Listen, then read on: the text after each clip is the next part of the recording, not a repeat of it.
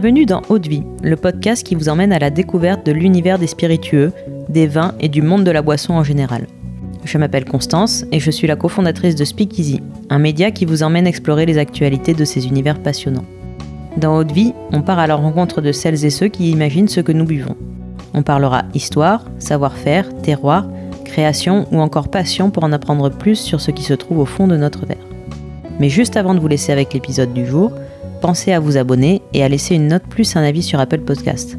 C'est la plus belle des récompenses pour toutes les heures de travail effectuées chaque semaine. Bonne écoute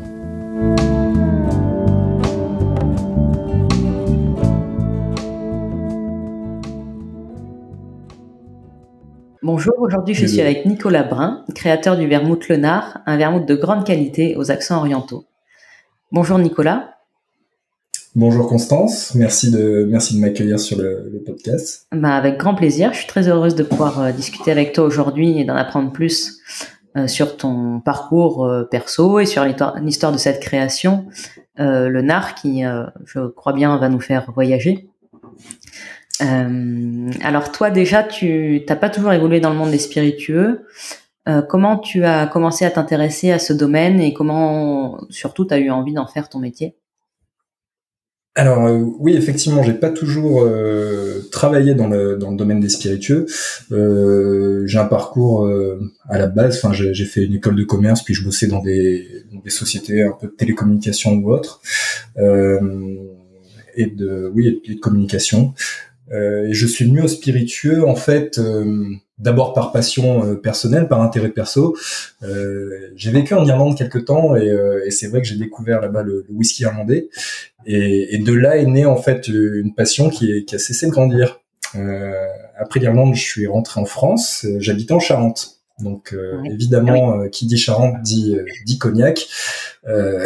et là, là, bon, bah, j'ai découvert énormément énormément d'eau de vie. À l'époque, euh, à l'époque, j'étais plus sur voilà les eaux de vie brunes, euh, pas mal de whisky, whisky japonais euh, et le cognac. Et du coup, à force d'à force, je me suis dit un jour, j'aimerais bien quand même participer à ça en fait, parce que parce que plus j'en apprenais et plus je découvrais, plus je goûtais de choses, plus je trouvais cette cet univers passionnant, rempli d'histoire, de culture, de, de tout un tas de choses euh, vraiment vraiment très intéressantes. Euh, et donc j'ai eu envie de, de, participer en fait de, de enfin, d'apporter ma pierre à l'édifice. Ça serait ça serait vraiment prétentieux de dire ça mais au moins de faire partie de faire oh, partie de ça quoi.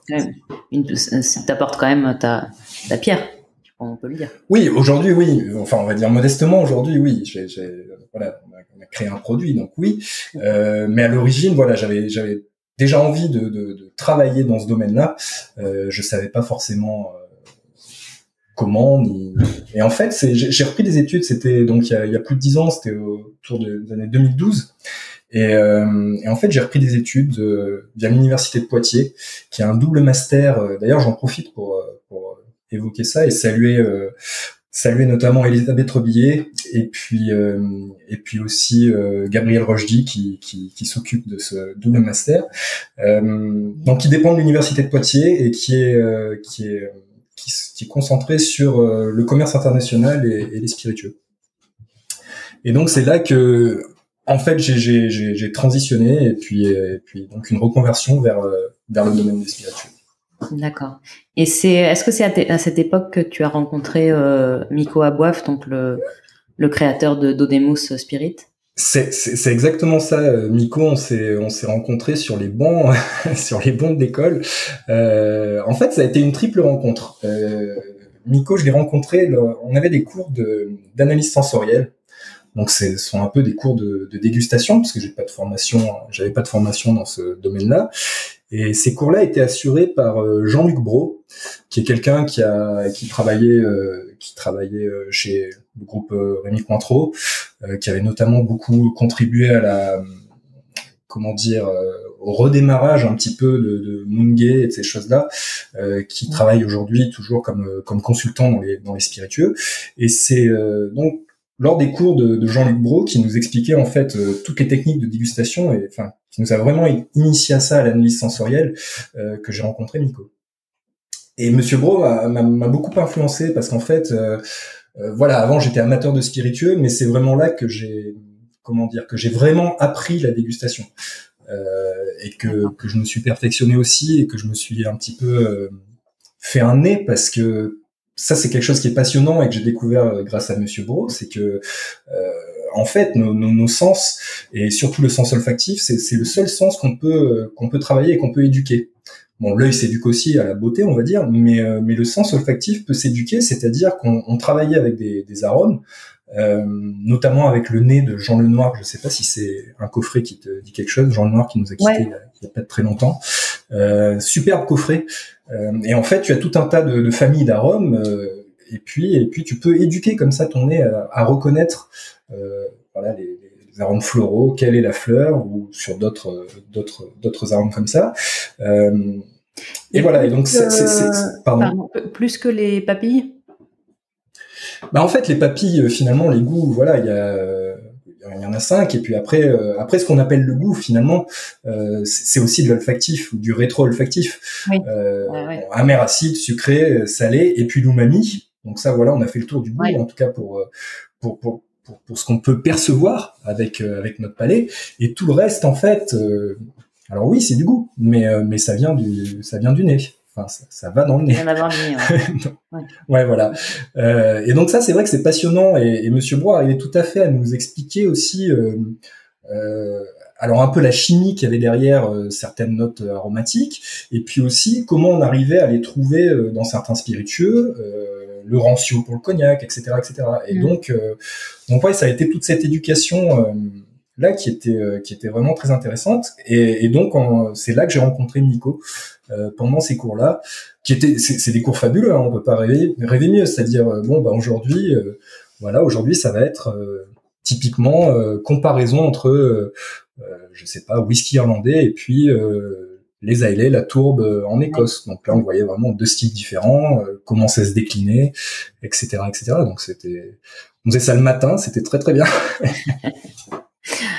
ouais, c'est hyper intéressant. Et mais à cette époque, tu n'avais ouais. pas encore l'idée du, du nard non, pas du tout. Euh, à cette époque, euh, voilà, j'étais en reconversion professionnelle. Euh, très intéressant aussi de reprendre des études à un certain âge. Moi, j'avais j'avais déjà plus de 30 ans, donc je sais pas comment l'expliquer. Tu as, plus conscience en fait de la chance que tu as de te retrouver ouais. avec des gens qui sont là uniquement pour te transmettre leur savoir. Euh, et toi, voilà, t'es dispo pour pour étudier tout ça. Donc c'était vraiment très prenant. et voilà, moi j'étais en reconversion professionnelle. Je voulais surtout me dire bon, je finis, je vais, je, passe ces diplômes-là, et puis et puis j'essaye de travailler dans le domaine des spiritueux à l'export, euh, puisqu'il y avait ce côté euh, commerce international sur le sur les masters. Mais j'avais, voilà, euh, peut-être que oui, tout, quelque part dans un coin de ma tête, je me disais un jour, un jour peut-être je ferai quelque chose, mais c'était très très, euh, c'était très très vague à l'époque. Hein, ouais. Mais ça a, ça a grandi en fait au fur et à mesure bah, de mes expériences professionnelles et puis des rencontres que j'ai pu faire par la suite, quoi. D'accord. Et c'est euh, donc c'est après tes études que tu es parti en Turquie? Euh, non, pas directement. Alors après mes études, j'ai d'abord commencé. Euh, il y avait un stage de fin d'études pour valider cette euh, cette formation là ouais. Euh, que j'ai effectué au domaine Mavella en Corse, euh, qui s'appelle maintenant, je crois, distillerie Mattei. Ça, c'est un peu évolué.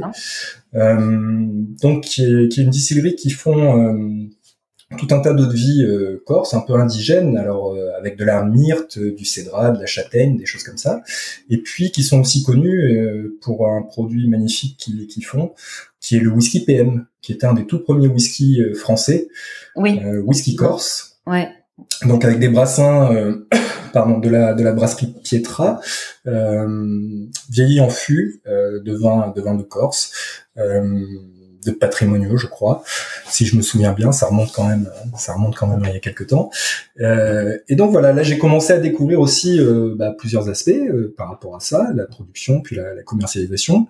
Euh, j'ai travaillé euh, donc au domaine Navella. Ensuite, je suis rentré en Charente euh, et là j'ai travaillé au, pour les domaines Abécassis dans le cognac. Donc euh, Abécassis, un indépendant qui a de très très belles marques comme donc euh, Abécassis, Lera, le réviseur, euh, des magnifiques cognacs, euh, des cognacs de fin bois, de grande champagne, voilà.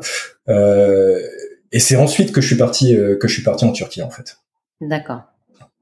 Et à quel moment alors l'idée du nard a commencé à, à mûrir un peu plus L'idée d'une heure, elle est vraiment venue en Turquie, c'est-à-dire que voilà, auparavant, euh, petit à petit, comme je te dis, au fil des, au fil des rencontres, euh, que ce soit euh, au sein de la production, je pense par exemple à Christian Guérin, qui était le maître de chez des cognacs des cassis à l'époque, et que j'avais vu créer une liqueur, une liqueur au, au, miel, le honey, avec du cognac.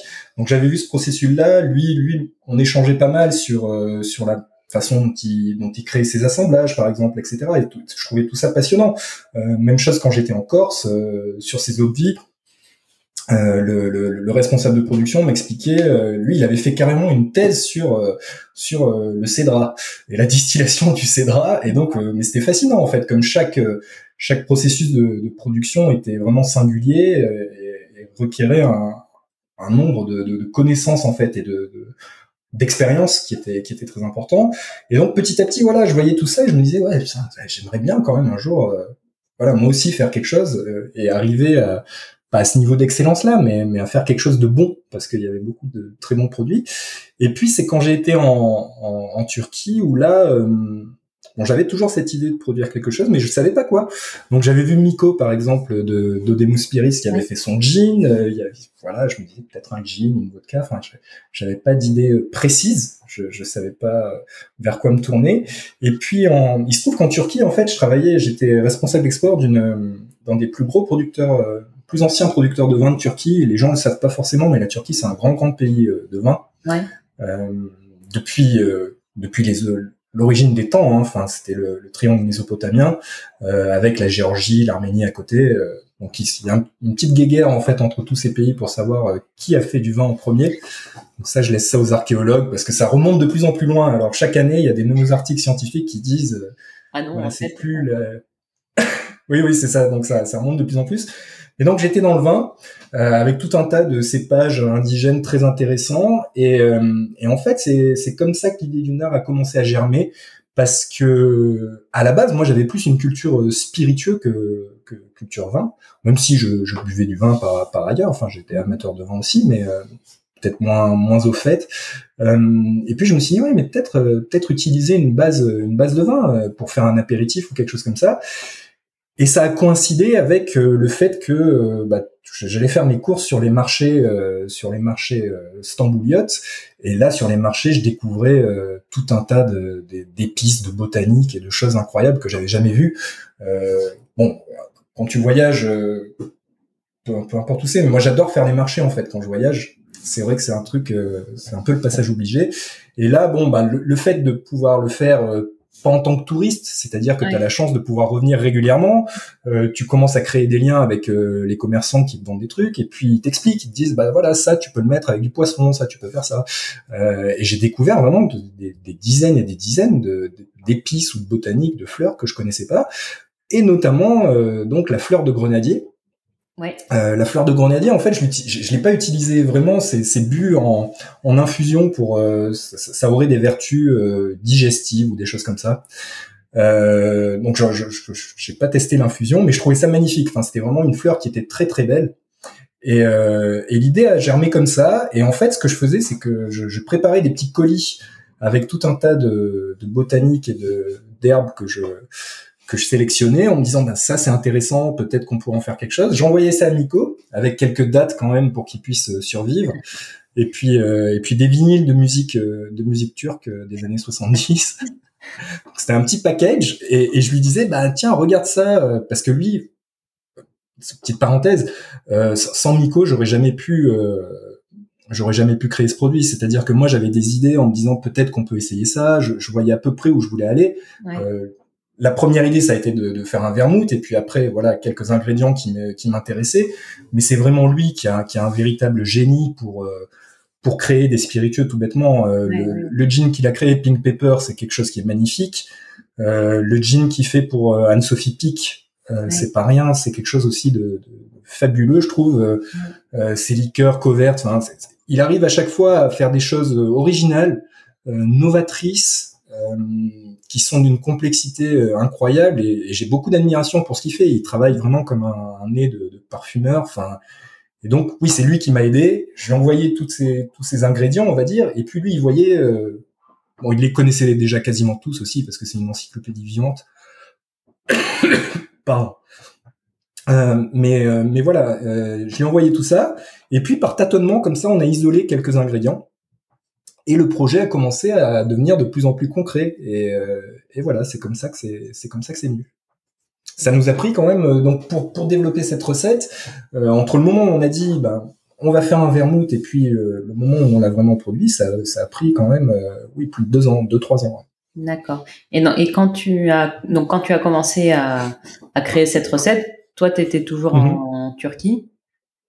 Moi, j'étais toujours en Turquie, je travaillais toujours là-bas, ouais. C'était pas trop compliqué de faire. Euh, parce que tu lui envoyais les épices, mais après, du coup, lui, il te renvoyait des échantillons. Oui, alors moi, je, je, revenais régulièrement en France, puisque ma famille, ma famille était en France, euh, donc je revenais de temps en temps. Euh, là, en fait, les étapes, ça s'est fait en plusieurs étapes. Il a fallu déjà trouver un vin aussi, puisque le vermouth, c'est quand même fait à base de vin. Donc, il a fallu trouver la base la base de ce vermouth. Euh, on a de la chance puisque historiquement, euh, les vermouths de Turin ou même de Chambéry, euh, il y a beaucoup de Trebbiano qui est, qui est utilisé. Et le Trebbiano, c'est rien d'autre que de l'uni blanc. Et il se trouve qu'en Charente, bon, bien évidemment, l'uni blanc, il y en a pas mal. et c'est très intéressant parce que ça permet d'avoir des vins qui servent de, de, toile de fond. En fait, l'idée, c'est pas forcément d'avoir quelque chose de très très aromatique. Pas forcément intérêt à retrouver tel ou tel cépage euh, d'ailleurs, ça sera un peu compliqué vu que c'est un vin fortifié, donc on va mettre beaucoup de choses après. Euh, et on a trouvé donc un assemblage euh, colombard uni blanc qui convenait très bien pour faire ça, avec une belle acidité. Euh, donc un vin charentais local, parce que ça, je voulais aussi que les ingrédients, les botaniques sont des ingrédients orientaux, on va dire, pour, une grande partie, mais je voulais quand même que c'est un vermouth français, donc je voulais, je voulais que la base, le vin soit, soit un vin français quand même. Euh, donc on a commencé comme ça et puis petit à petit en fait les, les, différentes strates sont venues euh, sont venues s'ajouter. Euh, donc ouais le fait d'être à distance c'était pas si euh, c'était pas si gênant parce que c'était un peu de l'expérimentation donc euh, on a fait plusieurs moutures de la recette comme ça, on faisait des échantillons, je goûtais, j'allais le voir, j'allais le voir à Cognac aussi, et puis voilà, ça s'est fait comme ça. Donc non, c'était pas, c'était pas gênant. D'accord. Et quel souvenir tu gardes de ton, de ton quotidien en Turquie? Oula, euh, de, nombreux souvenirs. Enfin, la, Turquie, c'est un pays formidable pour, pour les gens qui, qui connaissent pas. J'encourage, euh, j'encourage tout le monde à aller euh, à visiter Istanbul. Déjà, Istanbul, c'est une ville fabuleuse, euh, séparée par le Bosphore, avec énormément, énormément d'histoire, enfin, une architecture fabuleuse, une gastronomie incroyable, des gens, des gens adorables. Enfin, c'est un pays qui a une à la croisée des chemins, qui a une histoire euh, très ancienne. Euh, et au quotidien, bon bah Istanbul, c'est une mégalopole, il y a 20 millions d'habitants. J'étais à Istanbul, plus précisément dans le quartier de Beşiktaş, que les, amateurs de foot connaissent euh, via, un des clubs de, de la ville, puisque c'est une ville qui a quand même quatre clubs de foot de haut niveau. Donc oui, moi j'étais j'étais sur la rive européenne, on va dire, d'Istanbul. Et le quotidien, bah, c'est celui d'une mégalopole un peu chaotique, euh, en plein essor, avec euh, ça partout. Enfin, c'est euh, et, et, une ville aussi avec une comment dire une forme de nostalgie de, de permanente en fait. Qui ça, c'est un petit peu l'âme turque aussi. On parle parfois d'âme russe, mais il y a aussi une âme turque, je trouve. Euh, avec oui une forme de nostalgie, une, mélancolie peut-être du, du, Bosphore. Enfin, c'est assez marrant. Euh, mais une ville fabuleuse. Et au quotidien, bon, bah, c'est c'est une ville qui est très agréable. Hein. Il, y a, il y a, comme comme je te disais, euh, tu trouves la gastronomie turque est très très très développée. Donc euh, en France, on connaît un peu la Turquie via euh, l'archétype ou un peu le cliché du kebab, mais en fait, c'est le kebab, c'est un, centième de, de l'étendue de la gastronomie qui peut y avoir là-bas. Donc tu trouves à faire tes courses sur les marchés des, trucs fabuleux, tu peux cuisiner, euh, tu manges très très bien dans les restaurants. Euh, et puis il y a une vie, euh, une vie nocturne aussi qui est, assez agréable, des concerts, de la musique, une vie culturelle qui est, dynamique. donc c'est très bien. Et à côté de ça, évidemment, on va dire que le, régime politique turc est pas forcément celui qu'on peut qu'on peut avoir. Comparable à ceux qu'on peut avoir en Europe. Il y a, il y a une petite euh, dérive autoritaire qui a été assez bien documentée. Euh, et, et c'est un peu compliqué parfois au niveau des libertés individuelles, de, de la liberté de la presse, euh, de tout un tas de choses, de, de droits de l'homme. Euh, voilà, donc euh, notamment, enfin, six mois après mon arrivée en Turquie, il y avait une tentative de coup d'État le 15 juillet avec avec les chars qui traversaient qui traversaient le Bosphore, qui écrasaient des voitures. c'est ça, c'est des choses dont on n'a pas forcément l'habitude nous en France, euh, moi je, enfin moi ça m'avait vraiment, euh, ça m'avait vraiment marqué parce qu'en fait euh, le, le, ça a duré une nuit en fait ces événements-là qui ont été d'une violence quand même extrême. Hein. Mais le lendemain, voilà, les oiseaux ont chanté comme tous les jours, et puis et puis les Turcs ont fait pas comme si de rien n'était, bien évidemment, c'était c'était dans tous les journaux, sur toutes les lèvres, tout le monde parlait que de ça. néanmoins, la vie a repris son cours, pas comme si de rien n'était, mais oui mais presque. Il y a une résilience, euh, voilà, des, des, des, des, Turcs qui est incroyable. Et d'ailleurs, euh, mes, mes beaux-parents de l'époque, euh, eux, pas que ça les ait fait sourire, mais, mais, mais, des coups d'État, ils en ont connu, ils en ont connu trois ou quatre. Donc voilà, c'était qu'un de plus en fait. mais oui, très grande résilience et tant mieux d'ailleurs parce que comme là, il y a, y a, eu un énorme tremblement de terre, tu sais, il y a pas, il y a pas si longtemps en Turquie, donc il y a fait des, des, des dizaines de milliers de morts. Euh, et heureusement que les Turcs sont résilients parce que parce que quand il y a des catastrophes comme ça qui arrivent, euh, voilà, c'est plutôt, plutôt une bonne chose. Bah, à la longue, je pense que c'est aussi les les coups d'État et les catastrophes qui rendent résilients finalement.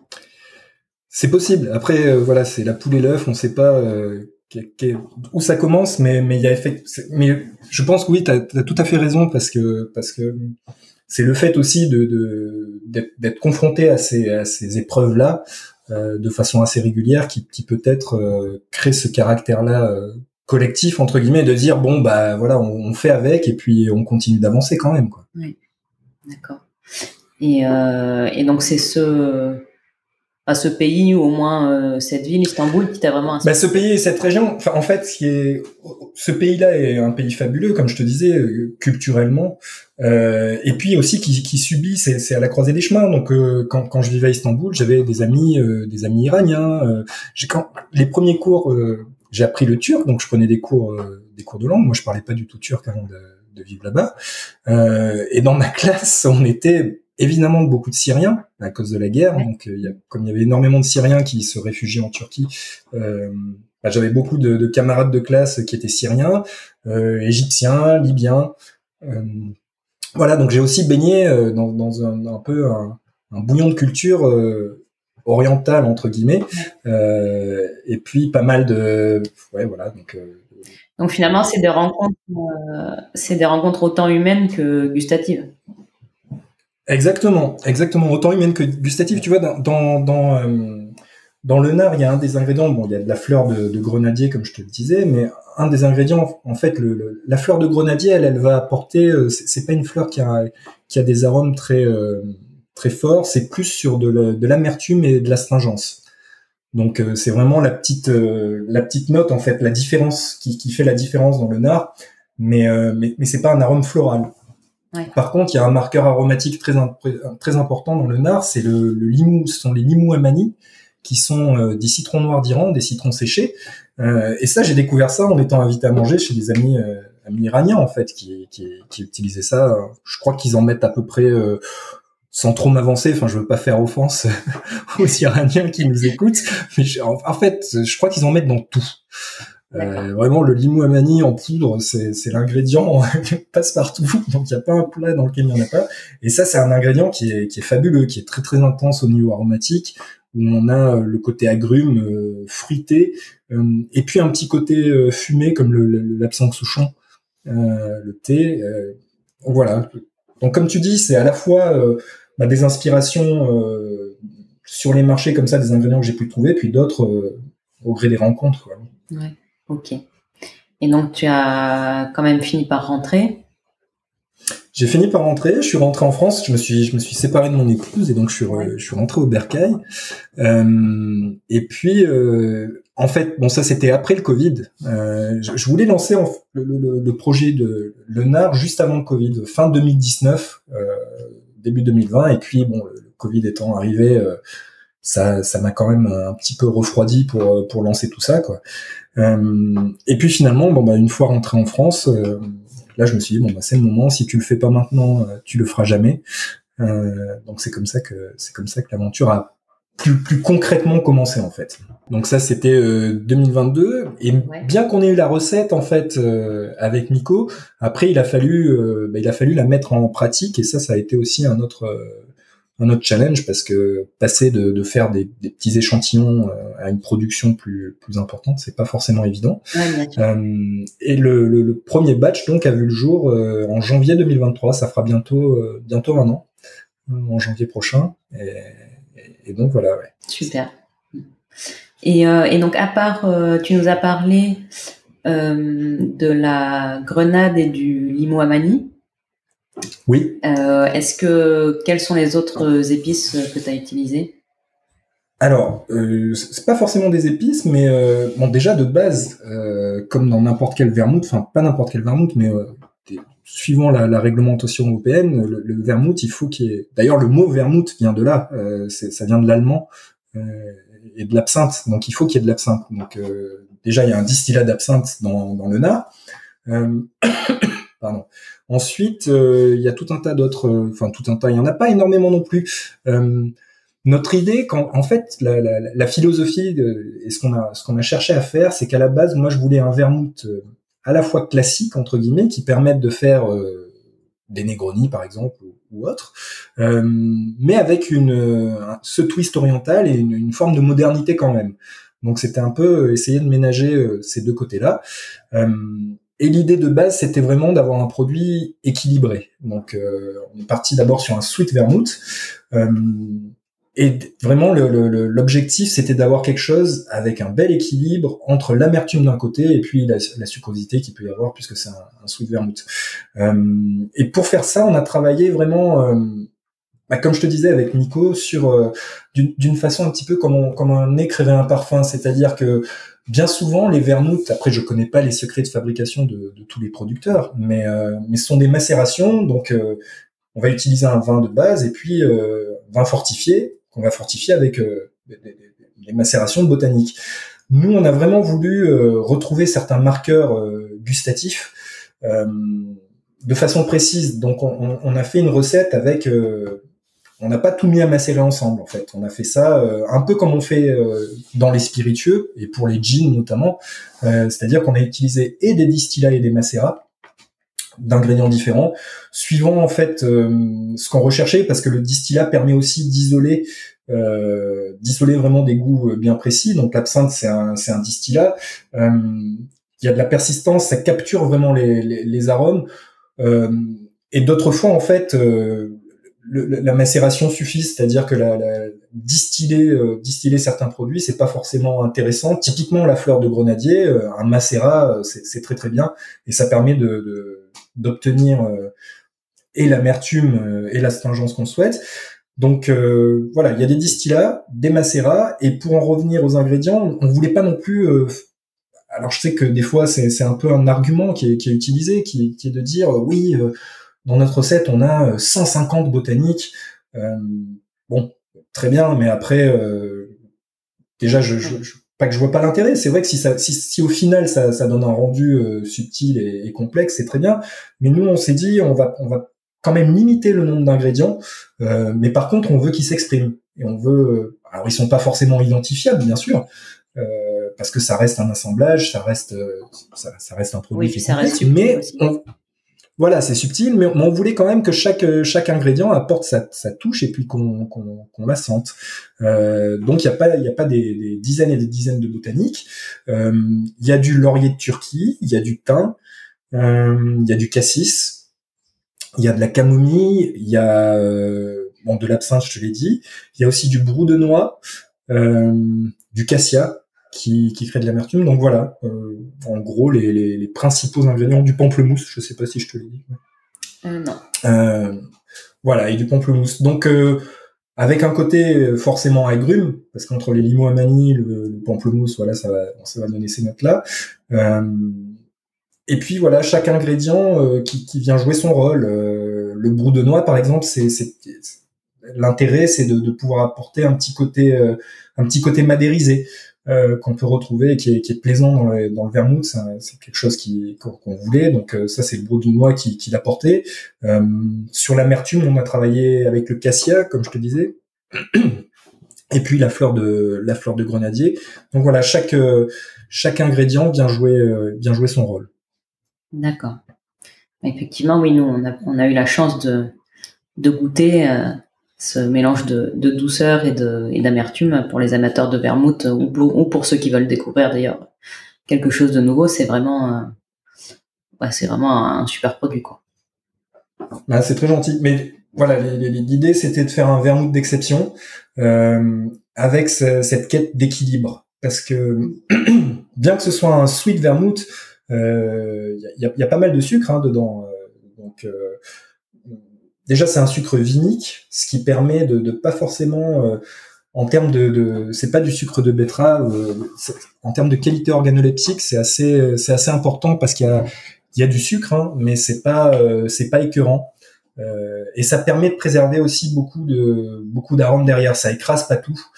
et ça, c'était quelque chose qui était très très important, très très important pour nous avec Nico.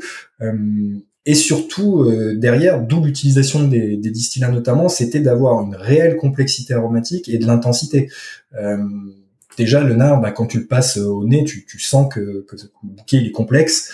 Euh, et en bouche, c'est pareil. Tu, tu, as cette belle amertume et puis, euh, et puis tout un tas de notes qui, avec une, une, persistance aromatique et une longueur en bouche assez importante. Euh, et ça, c'était vraiment notre, voilà, c'était vraiment l'objectif, l'objectif à la base, en se disant pour moi, il fallait que ce soit un vermouth qui qu'on puisse totalement boire seul. Euh, le produit se suffit à lui-même, euh, mais qui soit aussi, euh, bah, comment dire, assez assez souple pour pour pouvoir être utilisé en cocktail.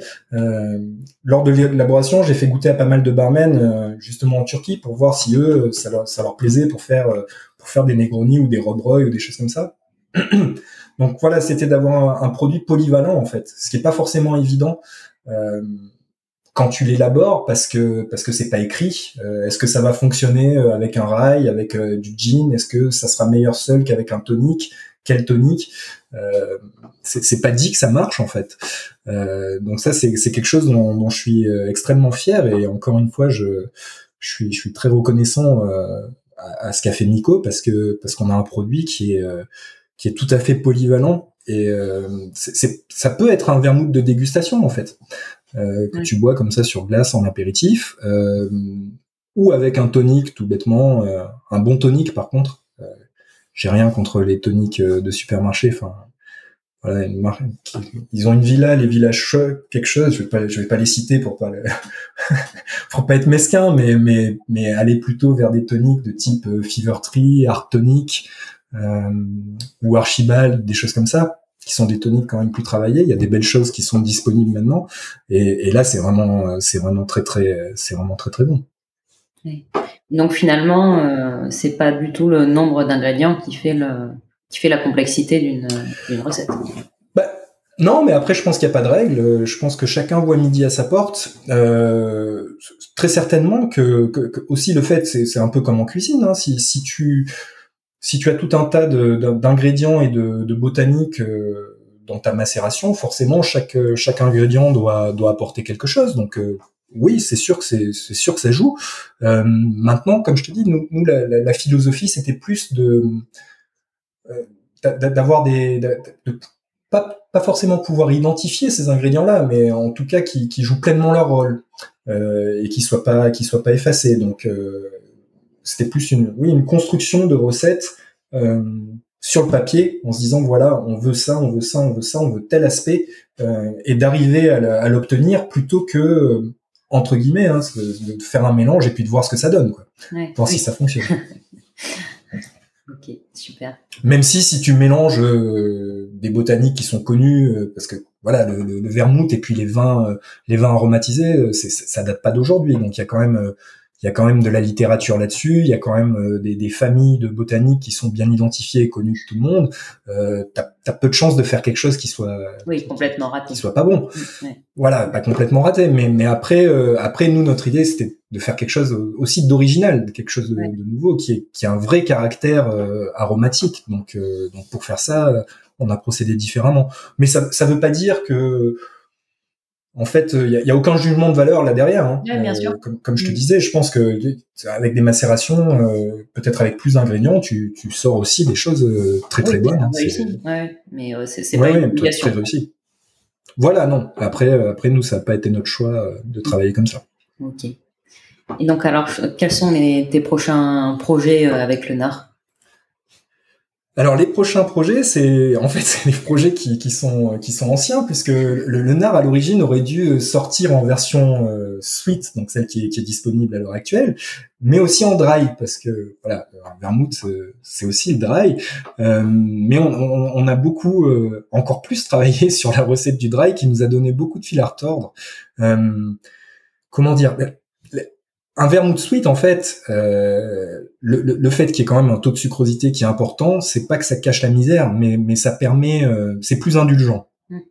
Le dry, c'est vraiment un exercice de style qui est qui est beaucoup plus euh, beaucoup plus rigoureux puisque puisque là pour vraiment arriver à conserver un équilibre entre entre l'amertume et puis on va pas parler de douceur justement, mais le, côté aromatique, on est vraiment sur le fil du rasoir. Et, et pendant longtemps, euh, j'ai pas été content de, on n'était pas content de, du résultat qu'on obtenait. Euh, c'est-à-dire que des fois, on était sur des choses euh, trop amères, ou alors avec vraiment un côté acide ou le côté vineux qui ressortait du, de la base. Euh, et c'était pas satisfaisant. Donc, oui, à l'origine, je voulais, je voulais sortir le dry et le sweet ensemble, euh, mais ça a pris du temps. Et, et, donc, à force, à force de, de, travailler, là, on vient de, on vient de finaliser une recette définitive pour euh, pour le dry. Euh, et donc, euh, donc la version la version dry du NAR devrait sortir premier semestre de, de 2024. De nouveau, tu as pu compter sur l'accompagnement de Miko pour oui, oui, oui, oui, oui, c'est encore Miko, c'est encore Miko qui m'accompagne là-dedans. de toute façon, j'aurais pas pu, j'aurais pas pu faire ça avec avec quelqu'un d'autre. Et puis, de toute façon, comme je te dis, Miko travaillé aussi sur le, le dry depuis le, depuis le début, puisqu'on à l'origine on voulait sortir les deux en même temps. Euh, c'est simplement que euh, j'aurais aimé hein, avoir dès le début cet effet de gamme, euh, même commercialement parlant, c'est intéressant. Euh, mais voilà, je voulais je voulais pas sortir quelque chose dont je sois pas euh, dont je sois pas fier et que je trouve pas que je trouve pas très bon. Donc tant que le tant, tant que le produit était pas vraiment complètement abouti, euh, c'était hors de question de, de, lancer quelque chose pour dire bon bah tant pis, c'est pas terrible, mais on va quand même le faire. Donc ça c'était pas ça c'était pas possible, donc ça a pris du temps. Oui, bah c'est important de pas faire de concessions. Oui, oui, tout à fait. Sur la qualité. Tout à fait. Ah, oui, oui, non, là-dessus, euh, là-dessus, euh, c'est vrai que j'ai pas mal de retours sur le NAR qui sont qui sont flatteurs et qui font plaisir. Hein. On me dit le, le produit est beau, l'étiquette c'est séduisant, c'est attrayant, l'histoire plaît, etc. Mais quand même à la base, euh, moi, quand j'ai fait ça, c'était euh, c'était surtout pour avoir un produit, euh, un, vermouth d'exception. L'idée, c'était de faire un produit de grande qualité avec des ingrédients de qualité, des bonnes matières premières. le, le, comment dire, l'enjeu central, c'est d'avoir d'avoir quelque chose dans la bouteille qui soit qui soit très bon. Oui. Bah, c'est réussi. Bah, c'est très gentil, merci. Donc oui, euh, le, dry qui va voir le jour, euh, qui va voir le jour au premier semestre 2024, et puis euh, et puis aussi une petite une petite surprise avec une série limitée qui aura été vieillie en fût d'Amarone de Valpolicella. Ah, intéressant. Donc c'est des fûts de, de, de, réemploi, des fûts d'occasion. Donc qui sera resté un peu plus un peu plus d'un an en fût euh, donc ça c'est le, le, Sweet Vermouth, celui celui qu'on a produit en premier qui a, qui a été passé en fût. Euh, c'est un, un, petit peu un pari, une expérimentation. On s'est dit euh, on va voir euh, on va voir ce que ça peut donner. Donc euh, les vins d'Amaron de, de, Valpolicella qui sont qui sont des vins fabuleux, hein, des vins des vins de paille. Donc avec une intensité aromatique et une sucrosité des, des, des raisins qui est importante. Donc ce sont des fûts qui sont c'est pas des fûts roux, mais qui, qui, apportent plus de bois en fait. Hein. Donc c'était pas du tout l'idée, c'était pas d'apporter du bois, mais que le fût rende peut-être un petit peu, un petit peu du vin qu'il avait contenu. Euh, et donc, euh, donc on a dégusté à différentes euh, étapes de la maturation parce que on savait pas en fait ce que ça allait faire. Euh, et, et, et c'est très très très intéressant, c'est délicieux. Euh, D'ailleurs, oui, je me dis que si, si je gagnais au loto, euh, j'irais j'irai euh, du côté de Venise et faire le tour des, des, producteurs de vin en leur rachetant tous leurs vieux fûts et puis en les ramenant en France pour, pour passer beaucoup de vermouth dedans. Mais bon, ça c'est une autre histoire. Ouais, il faut commencer par le commencement. Voilà, donc il y aura aussi cette euh, une série très limitée, euh, très limitée de, de Lenard, donc euh, vieilli en fût, qui, qui sortira courant de l'année 2024. Ok, super. Eh ben merci Nicolas. J'ai juste une dernière question qui est un peu un peu personnelle aussi. C'est quelle est ta plus grosse claque de dégustation en matière de spiritueux? Ma plus grosse claque de dégustation en matière de spiritueux. Hmm, c'est j'en ai j'ai envie de dire j'en ai pris beaucoup des claques mais il euh, euh, y, a beaucoup de choses euh... il y a quelque chose qui a ouais, particulièrement marqué? Ouais il y a des... alors je vais faire d'abord une généralité plutôt que de citer un, un spiritueux en particulier. Euh, c'est que j'ai toujours été euh, extrêmement soufflé par euh, par de très vieilles eaux de vie quelles qu'elles soient. C'est-à-dire euh, j'ai eu la chance euh, quand je travaillais dans le cognac de goûter des, des vieilles eaux de vie en brut de fût de cognac il y a des choses vraiment c'est fabuleux. Même chose sur les whiskies même chose sur les rhums j'ai eu la chance de goûter des Caroni des années 70 qui sont qui sont incroyables. Donc les très vieilles eaux de vie à chaque fois c'est c'est un autre univers en fait. Je je sais pas comment le dire mais c'est Malheureusement, j'ai pas forcément les moyens de m'acheter ces flacons-là, mais j'ai eu la chance de pouvoir en déguster et, euh, et, c'est autre chose. Enfin, j'encourage euh, tous les gens qui aiment les spiritueux peut-être euh, à se dire bah voilà, je mets un petit peu de côté et puis un jour je m'achète une bonne bouteille de, de, très vieilles eaux de vie et, euh, on se trompe rarement. Enfin, il y a rarement des, des, choses qui sont pas jolies et, et, on rentre en fait dans un autre univers. Enfin, en termes de complexité aromatique, d'intensité, c'est c'est souvent des expériences à part. Euh, et puis sinon, en termes de de dégustation plus récente, pour parler d'un spiritueux en particulier, je sais pas. Euh... Ah, je dirais. Euh... J'hésite. Hein. J'hésite. J'ai goûté, j'ai goûté pas mal de choses qui étaient qui étaient bonnes. Allez, je vais parler de de, la liqueur euh, Algebra euh, que fait Yves Cosentino. Qui, est, qui est très très intéressante. Euh, c'est, alors j'adore la, démarche qu'il y a derrière. C'est, il travaille ça vraiment euh, de façon artisanale, on va dire. Et lui, c'est un, un fou de, de, de, café. Il a, il a comment dire, il a réussi à, à tirer la, la, substantrice moelle de du, du café. Et il, il, fait une liqueur algebra. C'est, je trouve ça, je trouve ça très très très intéressant. Eh ben, merci beaucoup, euh, Nicolas, pour cet échange. Ben, merci à toi encore, avec, euh, avec grand plaisir. Merci. Merci de nous avoir fait voyager et de, bah, de ravir nos papilles avec euh, donc, ton vermouth exceptionnel. Ben, c'est très gentil. Merci beaucoup. Et pour les auditeurs d'Eau de Vie, je vous dis à très vite pour un nouvel épisode.